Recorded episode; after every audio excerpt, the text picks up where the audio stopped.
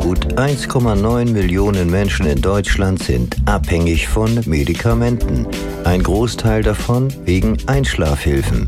Denn so ungefährlich sind die Kleinpillen und Tropfen, die uns eine geruhsame Nacht bescheren sollen, aber eben doch nicht. Schlafmittelsucht ist inzwischen ein so großes Problem, dass sich auch Suchttherapeuten damit beschäftigen. Wir sprechen deshalb heute über das Thema mit Klaus Dahm. Er ist Chefredakteur des Apothekenkundenmagazins My Life und ist uns jetzt per App aus Hamburg zugeschaltet. Hallo, Herr Dahm. Guten Tag. Viele Schlafmittel sind bekanntlich frei verkäuflich. Was ist dagegen zu sagen, die dann auch zu nehmen, wenn man schlecht ein- bzw. durchschläft? Das hängt ein bisschen von der Frequenz ab. Also gelegentliche Einnahme ist nicht problematisch, wenn es sich um natürliche Mittel handelt, die also auf pflanzlicher Basis beruhen. Die sind ja auch frei verkäuflich.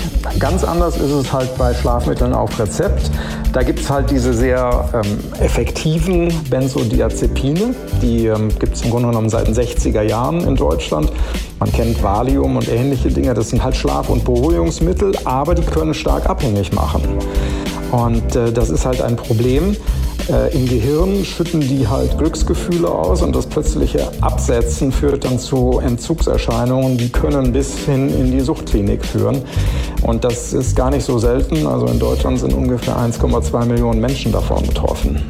Sie haben es eben kurz angesprochen. Funktionieren diese Benzos denn wenigstens in einer Weise, wie sie gedacht sind, also gegen Schlafstörungen?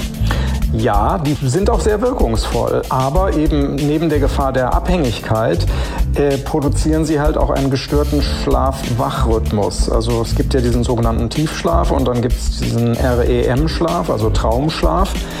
Äh, die finden auch weiterhin beide statt, aber nicht mehr im äh, natürlichen Rhythmus und das verstärkt dann halt hinter die negativen Folgen, wenn man es ab wieder absetzen möchte. Also grundsätzlich sind halt ähm, pflanzliche, natürliche äh, Schlafhelfer sinnvoller.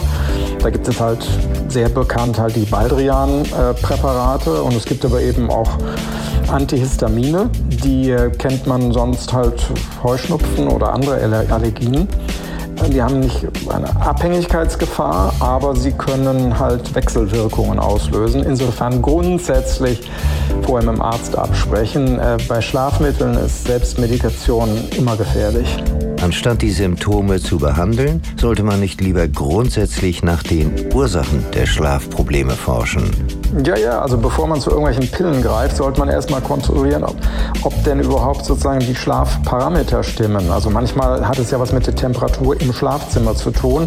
Die sollte halt deutlich kühler sein, als man es als angenehm empfindet. Dann schläft man grundsätzlich besser. Manchmal ist es die Matratze, manchmal ist es zu viel blaues Licht vor Einschlafen, also Arbeit am Computer ähm, oder Handy vor dem Einschlafen. Das drosselt halt ähm, die Melatoninausschüttung und dann schläft man nicht gut.